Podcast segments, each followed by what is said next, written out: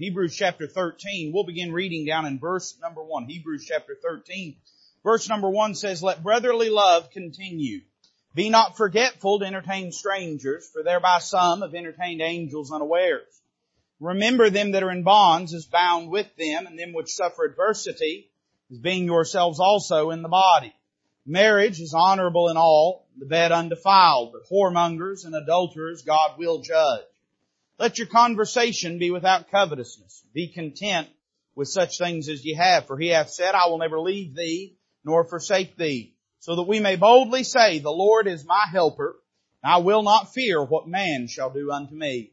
Remember them which have the rule over you, who have spoken unto you the word of God, whose faith follow, considering the end of their conversation. Jesus Christ, the same yesterday and today and forever. Be not carried about with divers and strange doctrines, for it is a good thing that the heart be established with grace, not with meats which have not profited them that have been occupied therein. We have an altar whereof they have no right to eat, which serve the tabernacle. For the bodies of those beasts whose blood is brought into the sanctuary by the high priest for sin are burned without the camp. Wherefore Jesus also, that he might sanctify the people, with his own blood suffered without the gate. Let us go forth therefore unto him without the camp, bearing his reproach. For here we have no continuing city, but we seek one to come. By him therefore let us offer the sacrifice of praise to God continually, that is, the fruit of our lips, giving thanks to his name. But to do good and to communicate, forget not, for with such sacrifices God is well pleased. Let's pray together. Father, we love you this morning. What a blessing to be in your house. Pray that you'd speak to each and every heart, that you'd give me the words and the truths to communicate. Lord, that you'd help me to preach with unction, with power. Lord, in such a way that would not magnify me or any of us here, but would uplift the high and holy name of Jesus Christ. I pray, Lord, that each and every heart would be touched in the way that is uniquely needful for them. I don't know the heart's condition of the people in this room, Lord, but you do. You know if there's any that are lost and that they need to be saved. And Lord, you know if there's any in this room that are backslid, need to be reclaimed. And Lord, you know if there's any that are downcast, need to be encouraged and uplifted. Lord, I'm just, I'm just confident this morning that you're up to the task, that you're fit for the hour, Lord, that your grace is sufficient, that your word is powerful, and that we can find in you all that we need to face the days that we're living in. Lord, we love you and we ask all these things now in Christ's name. Amen. You know, as you read through the book of Hebrews, you'll find there is a theme uh, that is pervasive from the first chapter to the very last verses that we read uh, here before us, and even on to the end of the book. And that theme is Christ is better. Uh, the apostle Paul, and we'll go ahead and just get this out of the way. I think Paul wrote Hebrews. And you say, preacher, I don't believe that. And that's fine. You don't have to believe that. Uh, you say, preacher, I'm mad at you. Well, you'll have to take a number, amen, and get in line. And it's a long queue at this point, alright? So, uh, but I do believe the apostle Paul penned the book of, of Hebrews. I bet we can agree on this this morning. Whoever penned it down, we know the Holy Ghost was the author. But you go ahead and forgive me if I say when Paul wrote, and I'm probably going to keep saying it because it's just my custom to do so. When Paul wrote the book of Hebrews, we find that from the very first chapter to the end, Paul's intention is to lay beside one another the Old Testament form of Judaistic worship centered around the sacrifice of the altar and the worship in the tabernacle, to lay that beside the finished work of Christ on Calvary. And his thesis and theme is this singularly, that when he, as a Hebrew of Hebrews, of the tribe of Benjamin, circumcised the eighth day, as someone that knew the law of God, as someone that was zealous of the law of God before he got born again, or the Old Testament form of worship, he was zealous of it, as someone that was well acquainted with and distinctly and intimately aware of what it taught, he said, this is the conclusion I have come to, that everything that the law was, Christ is better than. Now let me say to you very clearly this morning, the Lord Jesus is not in opposition to the Old Testament law. And he himself said he came not to destroy the law. Listen, children of God, he did come to fulfill the law. Amen. He did come to complete, to bring to fruition, to do that which the law could not do in that it was weak through the flesh. And as he is uh, writing and penning this uh, letter that is to uh, Jewish believers, and people have often asked who's the letter of Hebrews written to, and and well, Hebrews. Somebody say amen there. But, Uh, people say, is it written to saved people? Is it written to unsaved people? Is it written to confused people? Uh, who is it written to? And it would appear to me that the book of Hebrews is written to Jews that are at the door of salvation. And you say, what do you mean by that, preacher? Are they saved or are they not saved? Well, probably some of them are, probably some of them weren't. But those that find themselves at a crossroads, at a crisis point, it could be Jews that were surveying their long history of the law and asking themselves, can I let that go to pursue after Christ? And he was writing to them. Probably it was to those that had just got born again and were suffering the cultural and religious persecution that so often accompanied a Jew that received the Lord Jesus Christ. The family would disown them. They'd buy an empty casket and bury it, treat them like they were dead, like they didn't exist anymore. They'd be castigated and uh, and ridiculed and ostracized out of society. And to those people, the Apostle Paul pins down these words and says, "Listen, keep the faith, press forward, trust the Lord. You've not made the wrong decision in choosing Jesus Christ." And then a third group he was probably uh, intending this for is those that have been saved maybe many years but had never grown in the faith and still found themselves to be immature as regards the truth of the Word of God. And he's saying go on and go deeper in the things of God and in the Lord Jesus Christ. So that's who he is writing this to. He's writing it to New Testament believers who are standing as Jewish individuals and they are looking backwards at the law and they are looking forwards at the Lord and they have a decision that must be made. After he has well exhorted them throughout the book of Hebrews, he comes to chapter 13 and begins to give them just little tidbits, little little sort of nuggets of truth that they need to understand. We read through the catalog of them as we move through the, the, the verse about brotherly love and about entertaining angels and about remembering people in bonds and about marriage and the consecration of it and about being content in life with the Lord's presence and His faithfulness and trusting the Lord in tumultuous days. How many of you know we gotta trust the Lord in tumultuous days? Can I tell you something? This is all I'm gonna say about it and I'm gonna be done uh, what happened Wednesday, no matter how you feel about it, didn't surprise God a bit. It didn't change God a bit.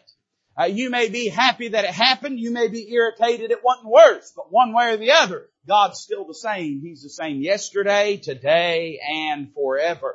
And then he says in verse number nine, we ought to be not carried about with divers and strange doctrines. We ought to stay the course in the truth the Word of God as it's been taught to us, and we ought to have our hearts established with grace, not with meats. Let me say, I'm a meat eater. Somebody say amen right there. I don't think God's saying anything against a good beef steak here, but what He's talking about is those that saw their righteousness as vested in the maintaining of dietary rules and, and uh, statutes and laws in the Old Testament. And he's saying you ought to recognize that it ain't those things that makes you fit for God. It's the grace of God that makes us fit for God. Ain't nothing you and I could do to ever make us what God wants us to be. Ain't nothing you and I could ever do to make us a better Christian in our own strength uh, than uh, than we are. But let me tell you something: the grace of God is what makes us fit for the presence of God.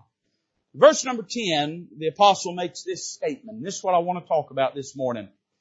Looking at these Jewish believers or those that were facing and looking and, and, and contemplating on Christ, he made this statement about those of us that are born again. He said this, we have an altar whereof they have no right to eat which serve the tabernacle. I want to preach to you this morning on this thought. We have an altar. Now what I'm preaching on this morning is not this row of carpeted steps in front of us, although I will say this to you this morning, that that is a physical representation of what ought to be an action and attitude of the heart whenever we come and approach unto God. I'm not against the altar. I'm for the altar. Amen. There's some folks want to scorn the altar and criticize the altar and try to pick apart the altar. But let me say this. I found when I'm in the right condition, all I want to do is go to the altar. Somebody say amen right there. I, I, I'm, but I'm not talking about a physical place this morning, but rather I'm talking about the reality of having a meeting place with God in the person of the Lord Jesus Christ. When we read the greater context of this passage, what Paul is saying here is this. We have a choice that must be made. If we go to Jesus Christ, there's some things we gotta leave behind. Now he is talking in the, in the context of it about the worship of the tabernacle, the Old Testament system of sacrificial law. And he's saying that that system of rites and ritual and ceremony whereby man gauged and determined what righteousness was and whereby God had disclosed what a standard of righteousness was. But I'd say this even beyond that, there's a lot of things that you and I in our life, we're going to have to learn to leave at the altar if we're going to go on with Jesus Christ. Uh, we've got to learn to meet with God and to speak with God and to deal with the matters of our life with God. And uh, so many of us, it would do us a help this morning. I'm tempted not even have an altar call just so you don't think I'm trying to pad an altar call. Somebody say amen. But we will anyway because we always have an altar call. But I, I'm not talking about coming here this morning. I'm talking about coming to Him this morning. And there's some of us, we need to come to Him this morning. When I read about an altar in the Word of God, the altar as a place, as a, as an object, has a long and storied history. We find the uh, place of sacrifice all the way back in the Garden of Eden. Uh, whenever the sons of God would come to present themselves before the Lord, it would appear that after God expelled Adam and Eve from the garden, that He permitted or allowed or maybe did it for him a place of sacrifice uh, to be made right there at the perimeter of the garden. And we read all the way back in Genesis chapter number four about Abel raising sacrificial sheep for the purpose of bringing to a place of sacrifice. This thing of needing an altar is not new, my friend. Mankind has always, fallen mankind has always needed an altar to get to God. It's never been through our own righteousness, never been through our own ingenuity. It's never been, as Paul points out in the book of, of Acts, through art and man's device and man's wisdom. It's always been through the place of sacrifice the place of the shed blood that we can approach unto God. And that has not changed in this dispensation of grace. The thing that has changed has not been the need for blood, just for what blood?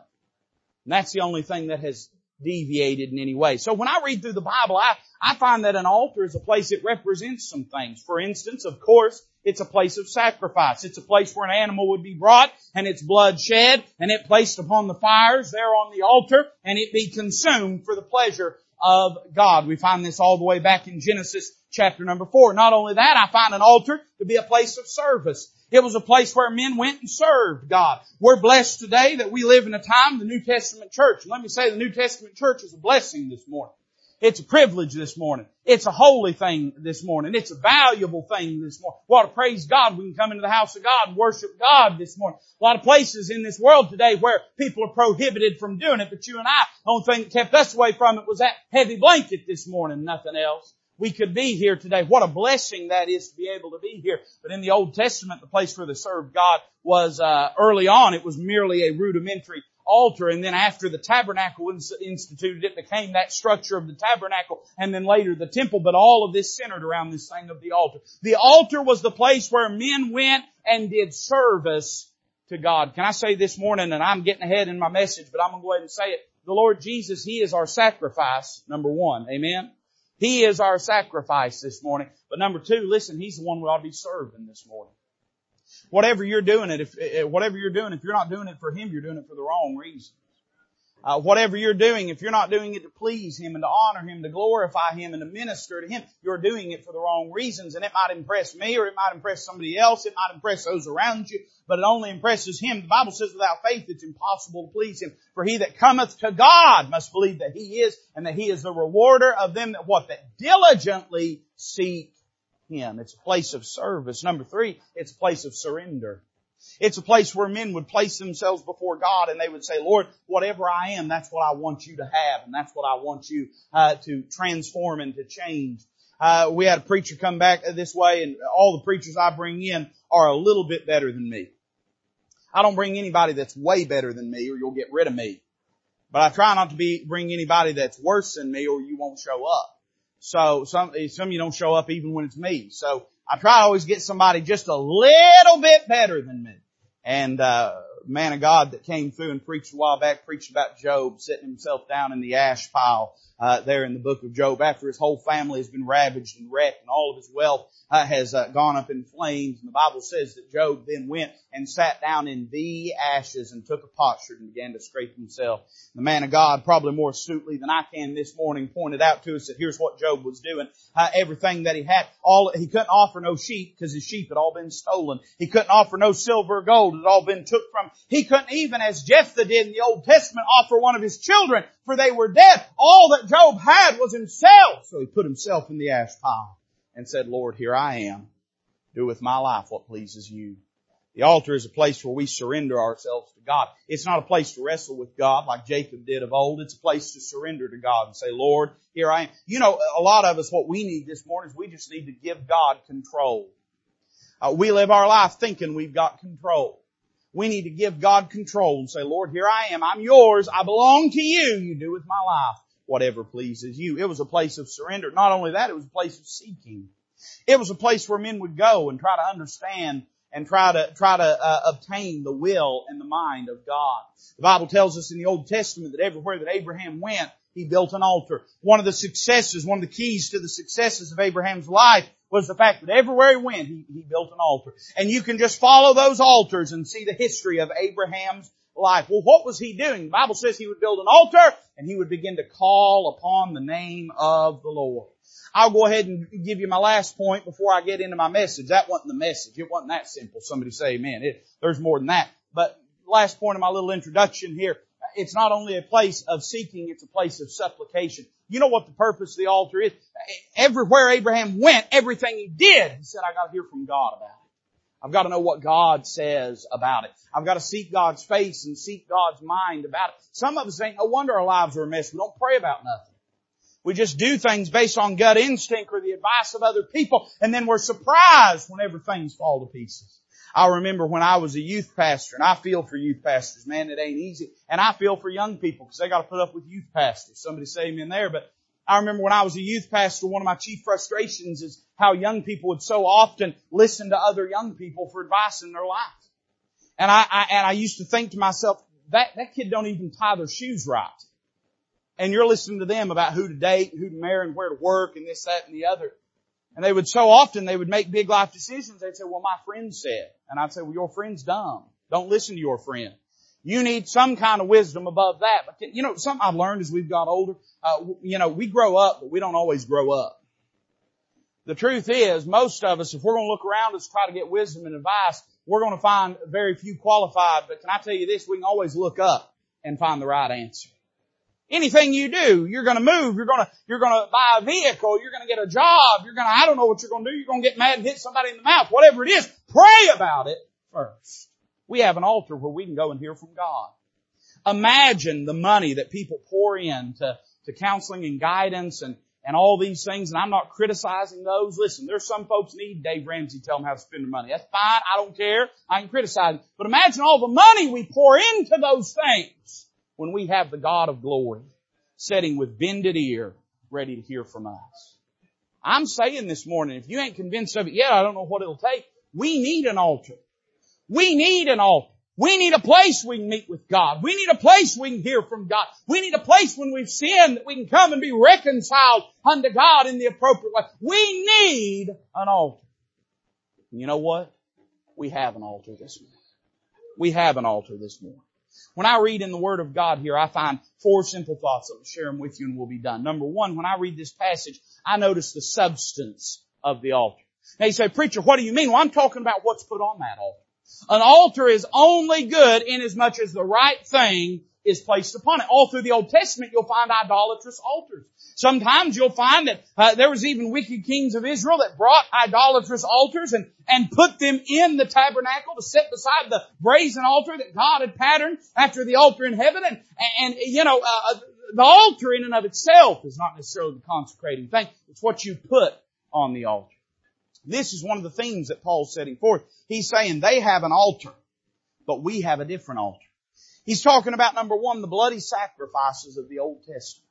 He says uh, down here in, in verse uh, number 11, for the bodies of those beasts whose blood is brought into the sanctuary by the high priest for sin are burned without the camp. Now, I don't have to go into great detail. I know uh, in, in, this room of Bible students to explain the Old Testament system of sacrifice, but there were five sorts or, or varieties of sacrifices that were be uh, were to be given. Not all of them were blood sacrifices. Some of them were peace offerings to the Lord. But they would take these animals. It might be a bullock. It might be a sheep. It, it might be a, a turtle dove. It might be any number of things. They bring it to God and and they would shed the blood and they would put it on the altar and it would be consumed and God honored that sacrifice.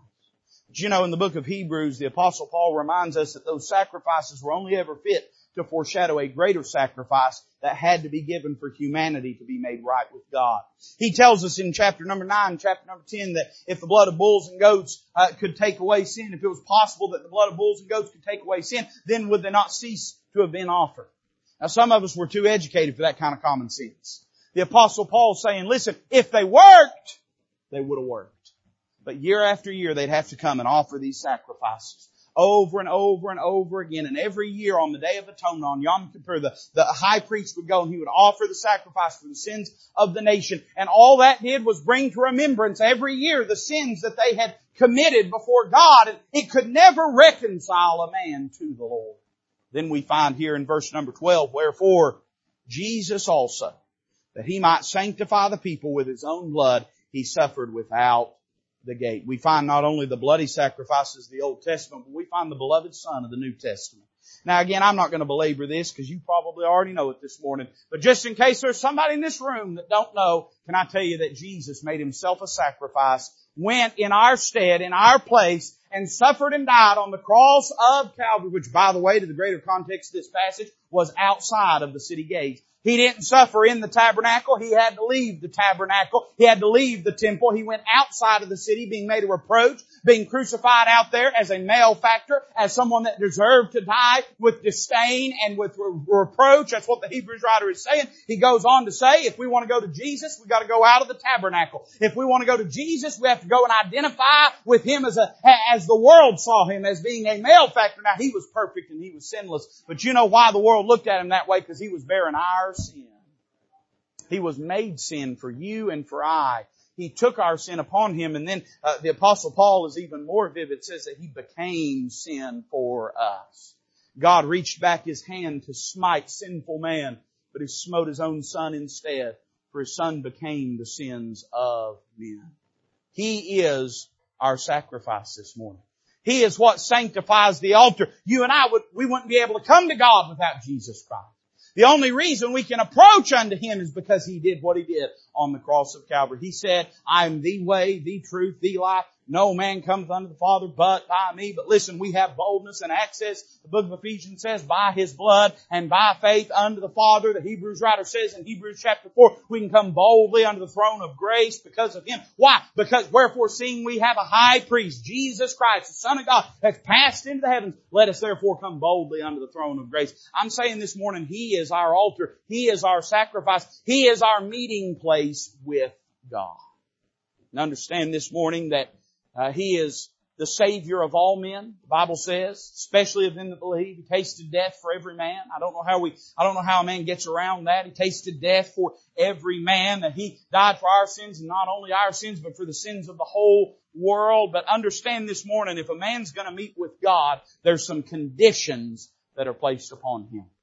The Bible says here, we have an altar. Then it goes on to say, whereof they have no right to eat which served the tabernacle.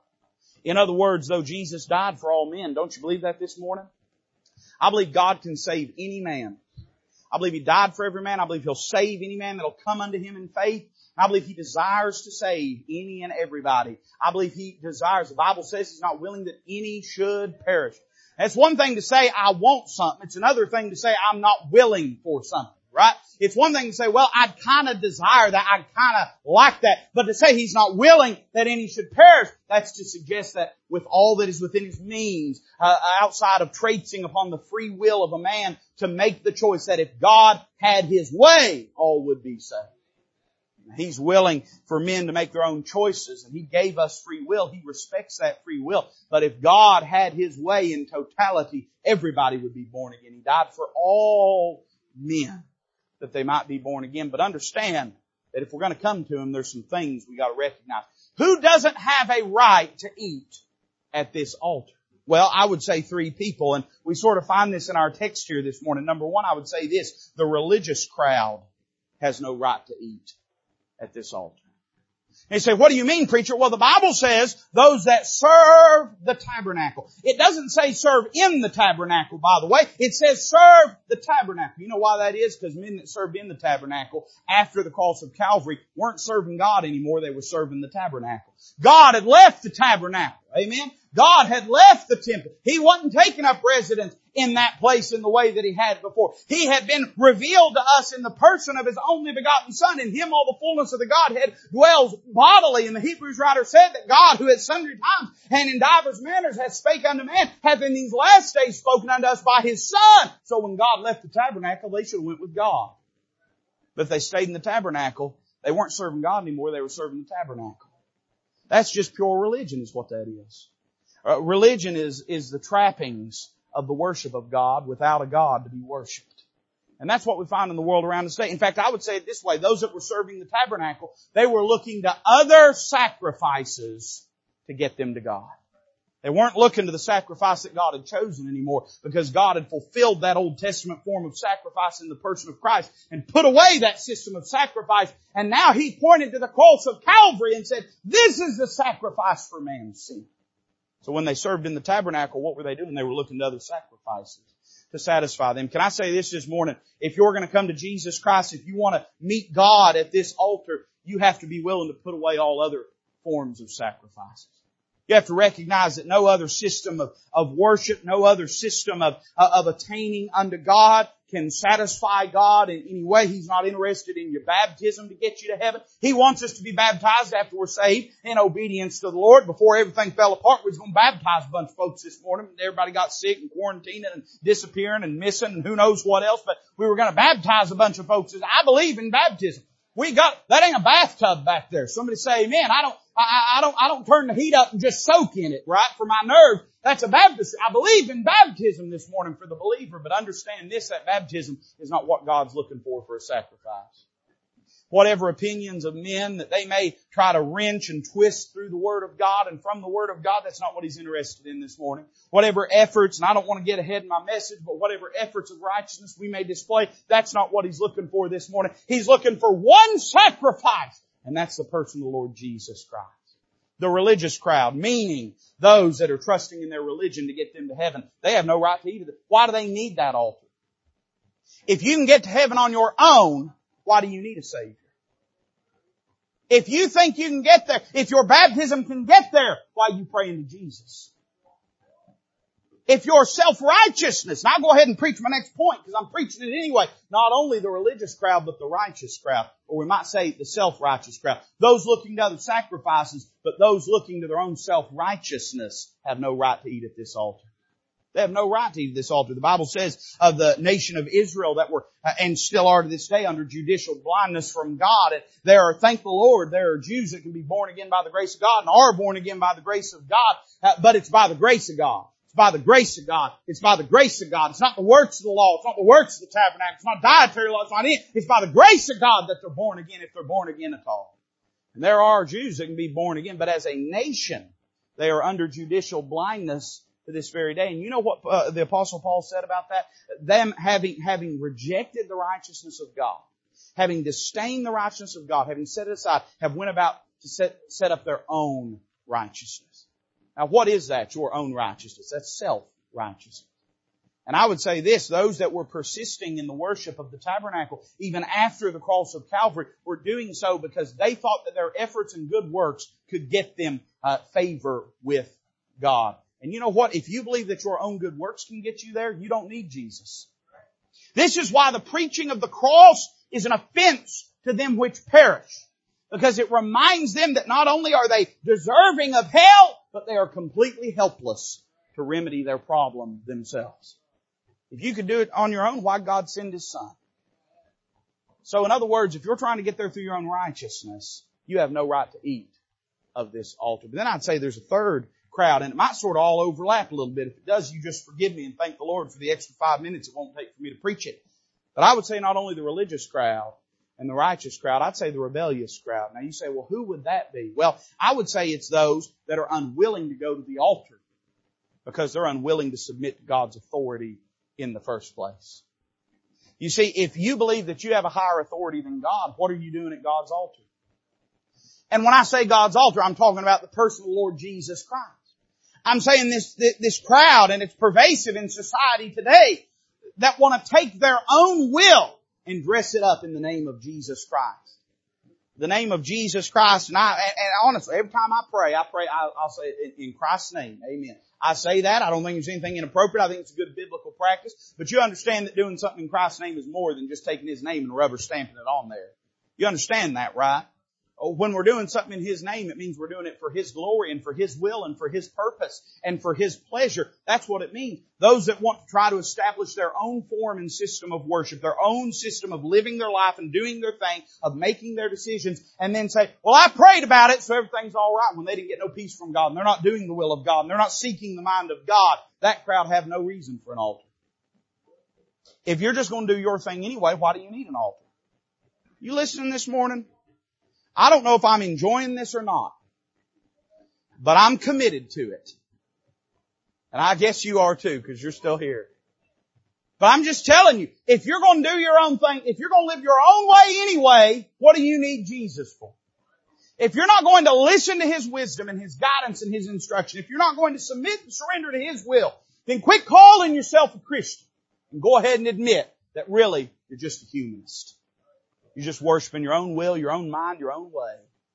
The fact is, until we're willing to submit to Him, we have no right to eat at that altar. We have no right to eat at that altar. So I see not only the substance. How did we get there? Am I preaching a message? Let's find it here. We see the substance of the altar, but then we see the sanctity of the altar. Not just anybody can eat there.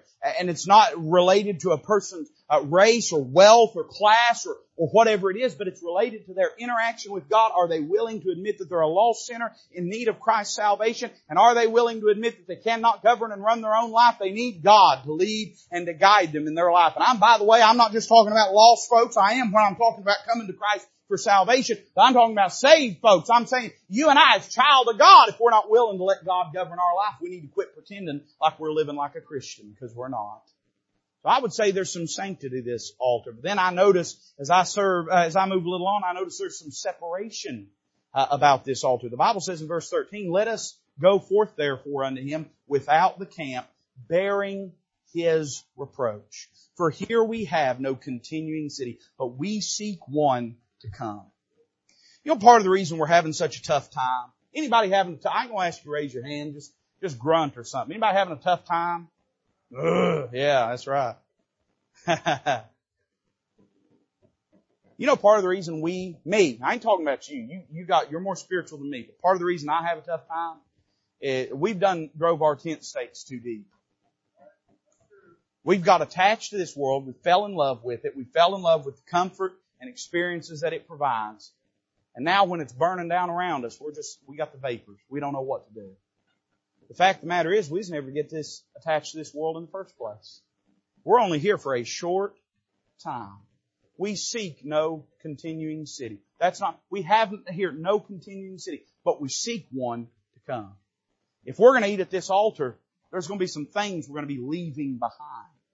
I notice that the twofold paradigm of separation in the life of the believer is spoken of here. First, we see there is separation from the, this wicked world that we're living in. Now, I'd remind you that in the context here, the apostle Paul is talking to, to Judaizers or people that are being delivered from Judaizers. He's talking about those that had grown up culturally in the service of the tabernacle, but now they're making a choice to step away from that and see salvation in Jesus Christ. And so when he's talking about leaving the camp, he's talking about leaving the service of the tabernacle and the reliance and dependence upon those things for salvation. He's not saying that Jews ought to quit being Jews. He's not saying Gentiles ought to become Jews. He done had that argument with Peter in the book of Galatians. He's not mad at him for culturally being Jews, but he's saying that if in your cultural identity as a Jew, you are seeking to find satisfaction and salvation in the service of the tabernacle, that's not going to work. You can't reconcile that with the gospel of Jesus Christ. And as a vivid illustration, he, he says to him, he says, listen, Jesus, when he died for your sins, even he was kicked out of the camp. How are you going to say, that's my Savior, that's my Lord, that's who I love, that's my Master, that's who I want to be like, and then run with the crowd that kicked him out of the camp? Now let me tell you something, you and I, and there may, I don't know, I don't know, I didn't take no 23andMe test when we came in, I ain't got nobody's DNA, but probably the vast majority of us is Gentiles. No, we're Appalachians. Somebody say amen. Uh, most of us, we're, we're, we're Gentiles here today. So for us, the cultural world system that kicked Jesus out of camp was not Old Testament Judaism, but rather it was the secular humanistic world that hated him and loathed him and that nailed him to a cross. Can I remind you he was put there by both Jew and Roman? Jew and Roman. Can I remind you it was Jewish voices that that delivered him to the cross and it was Roman nails that fixed him there. The whole world had a part in crucifying him. So if the, if the Jew that Paul is writing to, he's saying, listen, you can't be a part of that old system that was incompatible, that, that called him a malefactor and a blasphemer and said that he was unrighteous and wicked and, and kicked him out of the camp and nailed him to the cross and treated him like a common criminal. You can't run with that crowd and say he's your Lord. Then what does that say about you and I as Gentiles today? It suggests this. We can't run with that crowd that hates him. We can't run with that crowd that loathes him. We can't run with that crowd. Listen, there was a man came out and said, and people just, people are dumb. If I don't get an amen about anything else this morning, I ought to get a good hearty amen about that. People are dumb. Thank you. I know at least you're honest people this morning. A fella came out a while back, a militant atheist, and it's a funny man, militant atheist. How, how dumb is, I'm, I'm a militant atheist. I believe God don't exist so hard I'm mad about it, you know? And I mean, just how absurd, you know? Uh, but a militant atheist, they say all this shock and awe stuff because they think it's going to really impress Christians. And you know, maybe a hundred years ago, people didn't have the internet, it did, but you know, we, we, we just, we just lived through an election. Don't nothing shock us anymore, you know? So, but, but a guy came out back of this and made the same said, if Jesus came back, I'd crucify him again. And he thought that was really impressive and shocking. You know, the reality is this though. The world would. The world would. You say, no, preacher, more, we're more enlightened. We're living here in America, founded in Christian principles. We're here in the Bible Belt. We're in the buckle of the Bible Belt. Listen, we're in deep red country. I mean, listen, you, you don't really believe it? Oh, yes, I do. Christ said, listen, the world hated me, and it's gonna hate you. In fact, he went a step further and said, it ain't even you it hates. Don't get your feelings hurt. It's me in you that the world hates. So it tells me this, listen, we have an altar, but if we want to come to that altar, if we want to utilize it to the full, if we want to enjoy fellowship with God the way that God desires to have fellowship with us, if we want to live in His will and let Him get the most out of our life, if we want to do that, we won't have to leave that world behind. There is a separation from this wicked world, but then I would say this, there is a separation unto a coming kingdom. He says, for here we have no continuing city. Probably good They'd burn it down even if we had one. This world, you alright this morning? They'd burn it down if we had one. But you know, they can't burn, they can't touch what God has laid up in store for us. We have no continuing city here, and we need to quit living like we do. I, I, I'm, I ain't talking about you. I'm talking about me this morning. I'm preaching at me this morning. Don't get mad. I ain't even talking about you. You think it's all about you. I ain't even talking. I'm preaching at me this morning. And I'm saying we ought not get discouraged. This world's just doing what this world's always done. Maybe a little louder, Maybe a little bolder than it's done it before, but exactly like the Bible said that it would. And we need to recognize this world has never been our home. And shame on us for believing that it ever was. Here we, we have no continuing city, but guess what? We do seek one to come. Now what's Paul saying by that? He's saying you ought to quit investing in this world and start investing in the world to come. We ought to quit laying up treasures down here. We ought to start laying up treasures up there. I don't believe God's impressed by poverty any more than I think He's impressed by prosperity. But I think so many of us are paupers as regards to spiritual treasures. In other words, I'm not saying you have to sell everything you got and, and go be a monk. If you do, don't sell it. You won't get a good price. Just give it to me. But I don't think you ought to do that. I'm not saying God wants you to do that. All I'm saying this morning is if we really believe that heaven's our home, eternity's real, and that that's what matters, then we ought to start living that way. We ought to start living that way. And you know what I find? I find that when I'm living for this world, I don't really feel like I need an altar. But when I start living for that world to come, I find that I can't get away from that altar. And I would even go a little deeper and say this, I find that when I get distracted with the, with the, the trappings of this world, I find that my, my, my perspective and my focus on Jesus Christ diminishes.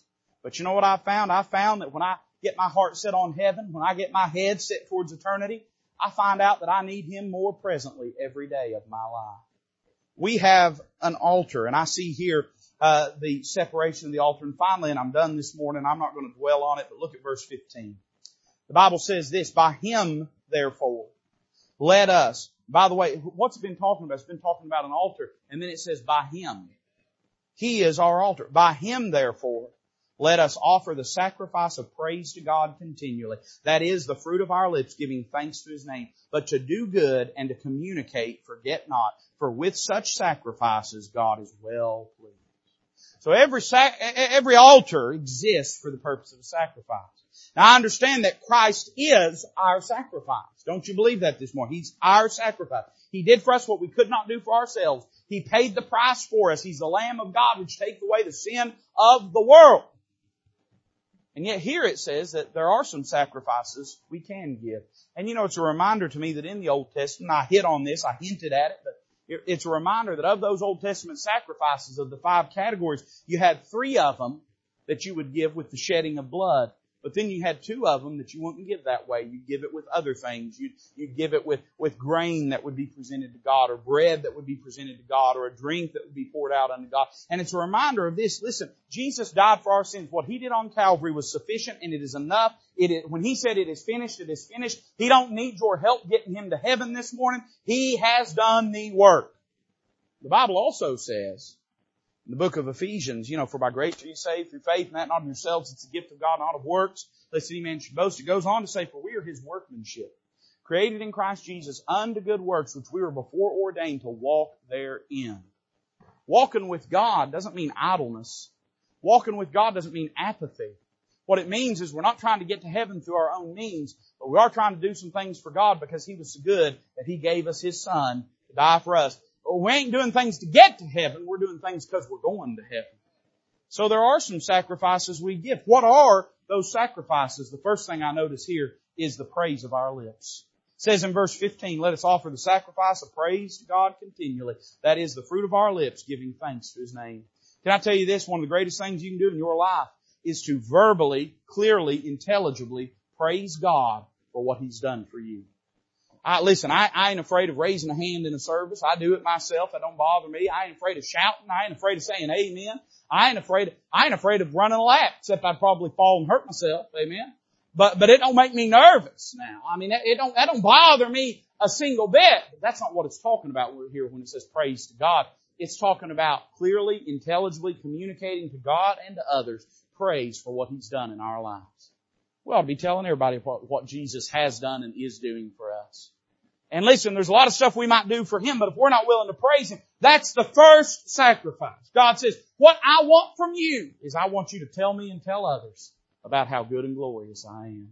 I see the praise of our lips. Number two, I see the performance of our duty. Verse 16, but to do good. Now, I love that, man. I love that. Bob Jones Sr. used to say, do right if the stars fall. Uh, some people said he said, do right till the stars fall. Then he corrected me. He said, no, I said, do right if the stars fall. I think, I, I think that's good, simple, sound Bible instruction. To do good, forget not. You know what it tells me? How often do we forget to do good?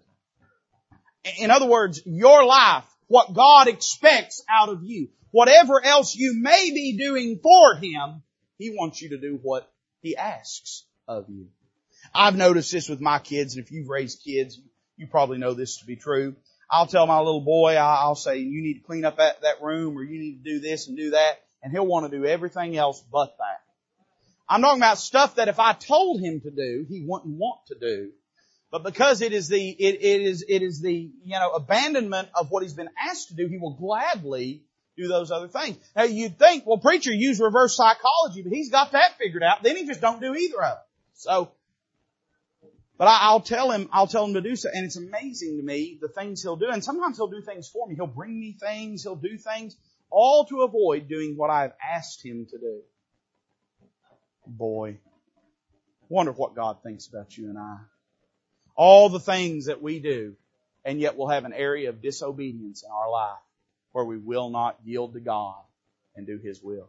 But preacher, I, I, go to church. That's good. You ought to go to church. If you wasn't going to church, God will be dealing with you about it.